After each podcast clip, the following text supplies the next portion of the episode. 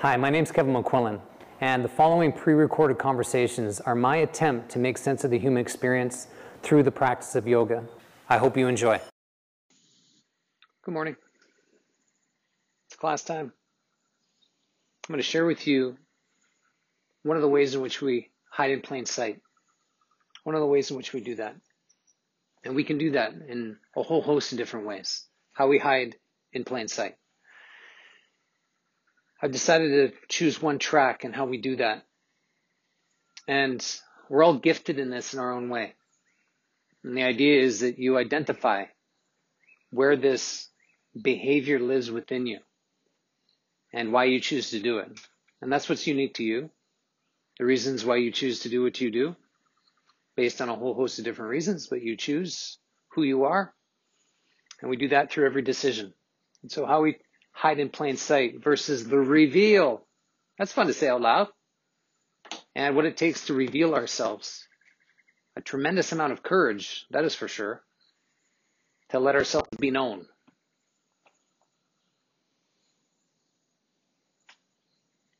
And so, as I usually do, some distinctions up on the board. The physical focus of this practice is pelvic floor. I haven't taught a full class aimed at the pelvic floor. Woo! Be risky. See how it goes. What lives down there is the feeling of being unsafe. Feeling unsafe, ungrounded. And how that can leave us anxious. And you're anxious in your own way. Absolutely. Why is that? Because you feel unsafe. More than you can even imagine. That's how it seems to me. It's a very interesting walk through this world and how unsafe we can feel. And as a consequence, how that shows up in the way in which we behave in the world. It dictates our behaviors. And so, why don't people accept me for who I am? Well, one of the answers, you don't show yourself very often, and therefore, they don't know you. That's absolutely true. You could easily argue you barely know yourself, so how could anybody really know you? That's one of the ways to look at it.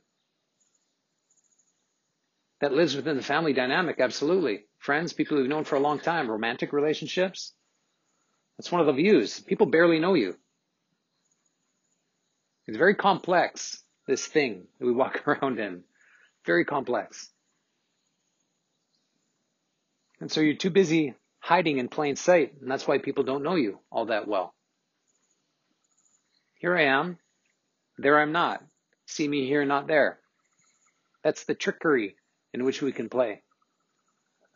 If I remain quiet, I'll remain hidden, small, so nobody pays attention to me. And that's very intriguing. We don't necessarily want people to pay attention to us. This is one track, being quiet. I'll be quiet and I'll be over here. And if I'm over here, you just leave me alone. And that's good. One of the opposites of that is dominating the space. So one extreme is being quiet. The opposite extreme is being boisterous and dominating the conversation. And if you're dominating, you're controlling, steering where the conversation goes and the interactions. If you're quiet, you're doing the same thing. It's a control based behavior. I rather remain unseen. This way I will not be judged. Ha! That makes sense in some ways. Don't judge me. I don't want to be judged. And so if I'm quiet and over here, I don't have an opinion. Then you don't judge me. You won't judge my opinion. And in that, I'll feel safe. Instead, I'll engage just enough to get by while minimizing my risk of humiliation. Judgment equals humiliation. Not all the time, but at times. That's why interactions and conversations are so risky. Very risky. Somebody may oppose you. And that opposition can lead into rejection. You playing small is the basis of conflict, and it's a soul crushing experience because at some point there'll be nothing left of you. There's this hollow shell of a person. And that should frighten you. It's a frightening experience to have not much in there, no substance, no depth, and no access to it.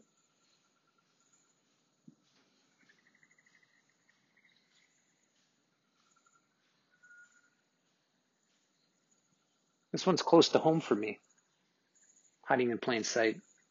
I can do that extraordinarily well. I've been doing it all my life.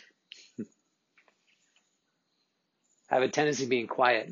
And so one of the skills I've adopted is being a good listener.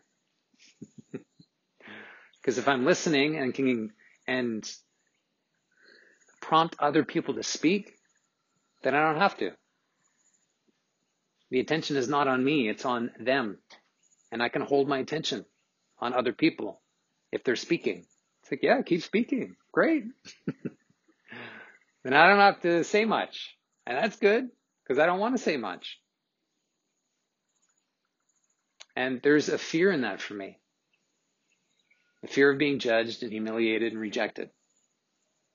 Why is there a fear? Because that's occurred in my life like it has with you in yours. And you know how unpleasant that experience is. One of the reasons why we can have fear and feel unsafe. And if that's the leading concern we have being with people, I may be judged and humiliated and potentially rejected. How concerning that is out in the world with so many people. Mm. So many people.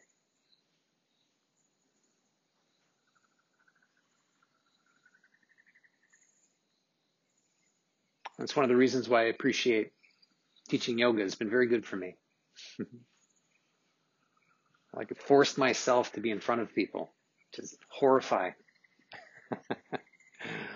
but it's also allowed me to develop a skill set that I didn't have, which was to communicate and share myself in various different ways. And you could say be the center of attention in some ways. Like this. I'm speaking, you're listening. Maybe. I don't know if you're listening. but this is like the reverse of what I've been used to most of my life. I don't want to be the center of attention, like at all. So stop looking at me. And so it's kind of strange to have people looking. but it's also, I've developed that tolerance. It's not fully comfortable, but I've developed a tolerance to be in front of people speaking. And that's been the reveal. And there's distinctions attached to that. Place yourself in a way to be known and make the effort to reveal yourself. I'm not saying you don't have that. You do, obviously. You're in relationships, so you reveal yourself enough at times, especially when you're feeling safe. Those are the moments when you embody vulnerability, when you're with your bestie or I don't know, whatever. Those moments, which are beautiful and brilliant. In the attempt, you'll notice that there's more to you than you can even imagine, and it won't be released to you unless it has to. That's the importance of taking risks. Because immediately there's more to you that is revealed. This is an occurrence that unfolds in the presence of confrontation and challenge. You're forced to call on yourself or perish.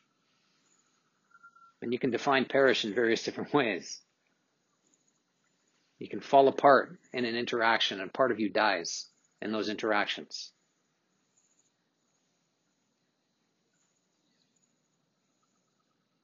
people literally perish. They drown themselves with alcohol, smother themselves with pills and substances, and ultimately take their lives. This is one pathway for that to occur, absolutely. It's a soul crushing experience. In these moments, it's worth to note that you are the master of your own fear. You have to understand what your fear is around other people and where you're willing to take risks and reveal yourself and where you're not willing to take risks. And there's fear. And best that you know what your fear is so you can start to mess with it and tangle with it. Your, your strength is harnessed from the information you gather and also by being in places you're not good at it's a hell of a thing place yourself in places you don't necessarily want to be and how good that is for you. Maybe it's here. Place yourself in the jungle. Place yourself in your mat. I mean, I don't know. Who knows? But how important it is to take those risks. And they're calculated. I don't like being here, so I'm going to be here. I don't want to have this conversation, but I'm going to have this conversation. I don't necessarily want to do this, but I'm going to do this. And it's the very place where you can establish new skills.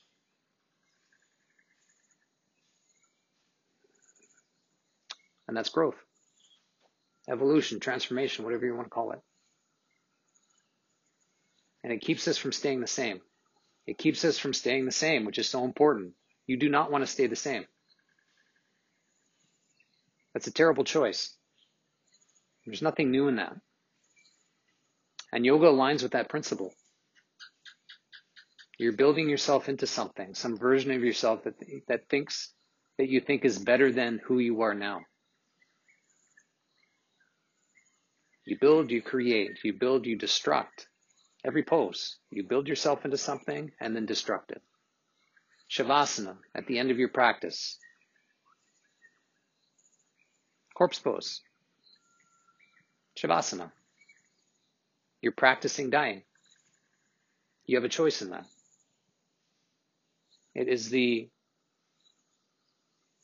journey to death that you're practicing through this practice of yoga versus the journey of death. The journey of death is full of suffering and tragedy, making poor choice after poor choice after poor choice, and you suffer as a consequence, versus practicing the journey to death, which is this practice, absolutely, and choosing what parts of you need to die so you can live. It's a hell of a practice. It's so bloody deep, it's amazing. That's what you're tangling with. Every time you hit the mat, if you hold it that way, you don't have to. Certainly encourage you to. And so this is where you get to challenge yourself, and I'll give you plenty of opportunities this morning. There'll be times that you don't want to reveal yourself. I'm going to ask you to make sounds and all sorts of weird stuff. And you're going to be like, ah, I don't want to make sounds. Some of you will be saying that to yourself. It's like, make sounds, damn it. And ideally, you understand the risk if you're not willing to reveal yourself. It's not a good decision. If you choose that once, you'll choose it twice, then three times, four times, and that's who you become. The one that hides in plain sight. Don't do that to yourself. It's too heavy of a consequence. So I have a question for you. Where do you tend to hide? With whom? What environment? Maybe with whom? Maybe it's at work. Maybe it's in your family. Maybe it's with, I don't know, somewhere, somehow. Where do you typically hide in plain sight? Where is that? And with whom? Do you have an answer to that?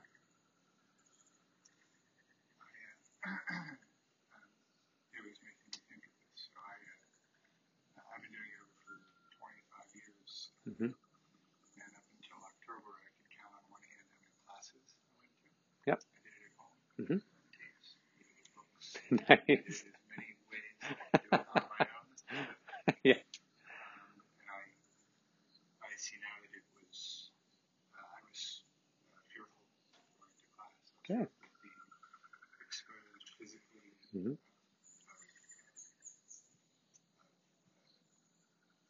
not getting being out of my comfort zone in class, whether it be doing it in public or just doing it in ways that I wasn't prepared to do. Okay. Yeah, well said. So 25 years of yoga practice at home. Tapes. So funny to say tapes. Books. VHS tapes. Incredible. Yeah. And it's only recently that you pulled yourself out of that and into class you go. Yeah. Have you enjoyed the, well, I don't know if enjoyed, but have you noticed the difference? Okay.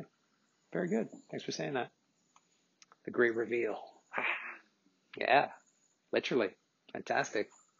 Who else? Where do you typically hide?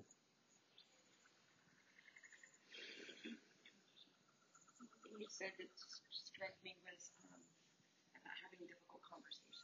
Mhm. It's very easy for me to talk and talk and talk and how. but um, sometimes difficult conversations I avoid. Okay. Well said. So you have the capacity to talk, which is great, a great skill set in and of itself. But with-? That's a great question. About what? And then difficult conversations at times you have a tendency of avoiding. Yeah. Okay. Well done telling on yourself. Thank you for that. Yeah. Anybody else? What do you typically hide in plain sight?